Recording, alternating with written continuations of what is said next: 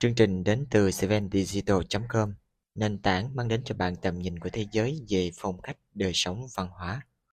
Liệu tiền ảo có phục hồi và trở nên mạnh mẽ hơn trong năm 2023 hay không? Ờ, sau một năm sóng gió và kể cả những người tin tưởng vào ngành này cũng đang tự hỏi về một cái chặng đường uh, được báo trước là có gặp gền gian truân hay là phẳng phiêu vào năm 2023 hay không? Xin chào, đây là chương trình 5 phút cùng Seven và tôi là biên tập viên Nguyễn Đức.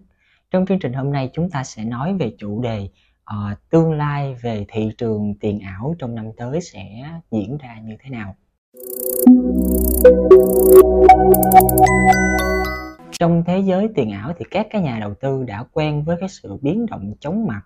À, tuy nhiên thì theo như Nikkei Asia thì năm 2022 là một cái phép thử niềm tin đối với các nhà đầu tư kể cả những cái nhà đầu tư trung thành nhất khi mà các sàn giao dịch tiền điện tử và các quỹ đầu tư tiền ảo trên toàn thế giới rơi vào khủng hoảng. Và uh, cái giá của cái đồng tiền kỹ thuật số đã sụt giảm rất là mạnh. Tài sản của các công ty trong cái lĩnh vực này đang bị lao dốc và kéo theo đó là hàng nghìn nhân viên bị sa thải. Cái cơn ác mộng của tiền ảo trong năm nay bắt đầu ở cái vụ Singapore, có nghĩa là một cái vụ ờ, một cái quỹ đầu cơ tiền ảo tên là Tree Around Capital đã bị phá sản vào năm 2022 vào tháng 7 ờ, đã kéo theo các cái đợt giảm giá tiền cũng như là sự phá dỡ ờ, cái nền tiền ảo, đồng tiền ảo Luna đã kéo theo nhiều cái mà người ta gọi đó là mùa đông tiền ảo.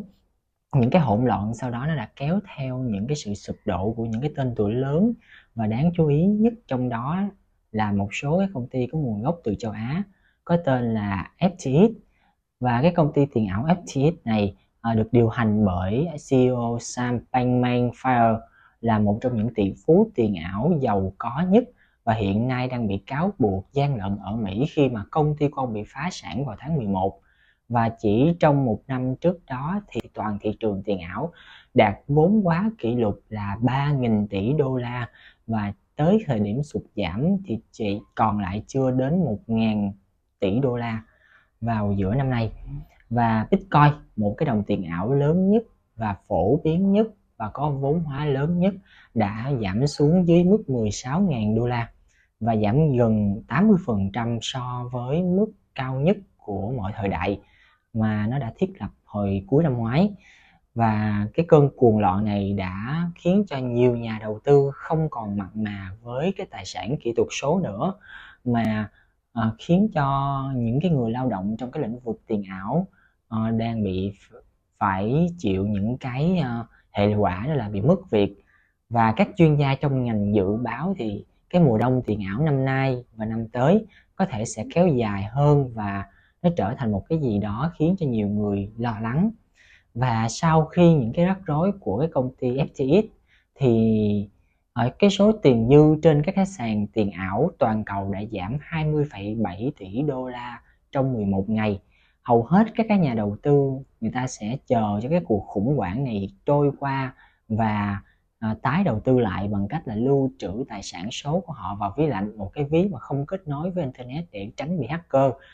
thì à, bên cạnh đó thì việc mà nâng cái mức lãi suất tín dụng toàn cầu đã khiến cho một số nhà đầu tư uh, đã bán hết tất cả các tài sản số của họ và đầu tư vào các cái lĩnh vực khác. Cái điều mà nhiều người quan tâm đó là một cái làn sóng sa thải đã phản ánh rõ rệt thời gian 2 năm trước khi mà các công ty liên quan đến tiền ảo ồ ạt mở rộng thị trường, mở rộng mạng lưới nhân sự và cái nền tảng đầu tư tiền ảo Paradigm giờ đây đã giảm mạnh lương cho các nhân viên cũng như là sàn giao dịch tiền điện tử BitBuy vừa có một cái đợt thông báo là cắt giảm nhân sự thứ hai trong năm giảm 30% nhân sự trong tổng số 1.000 nhân sự của họ. Công ty quản lý tài sản kỹ thuật số Amber Group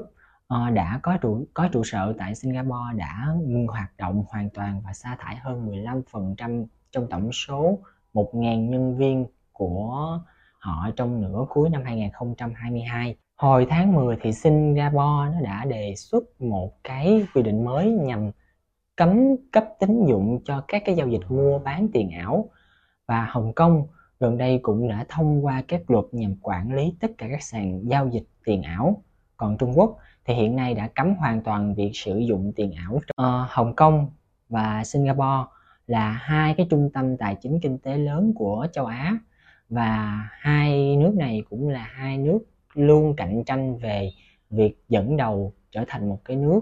uh, dẫn đầu về ngành công nghiệp tiền điện tử và họ đang cố gắng thực hiện cái việc là cân bằng giữa việc là khuyến khích lĩnh vực này và bảo vệ những cái nhà đầu tư của họ. Hồi tháng 10 thì các cơ quan quản lý tiền tệ của Singapore đã cảnh báo các nhà đầu tư là không được đầu cơ tiền ảo để kiếm lời. Các cái nhà chức trách của Hồng Kông đã ủng hộ việc tuân thủ các cái quy định và tính minh bạch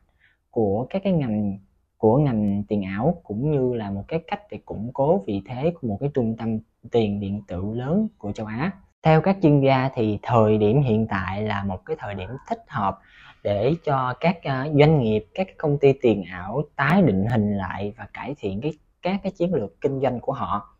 Dù vậy thì cũng có thể là mất rất nhiều năm để khôi phục lại thiệt hại sau những cái vụ bê bối xảy ra trong ngành tiền ảo năm nay. Các cái startup tiền ảo cũng đang bán các cái đồng tiền điện tử của họ đang nắm giữ cũng như là các tài sản số mà họ đã thiết kế ra nhằm quy động nguồn tiền và đây là chương trình 5 phút cùng Seven. Cảm ơn các bạn đã dành thời gian quan tâm theo dõi. Chương trình được thực hiện và sản xuất bởi Seven Digital.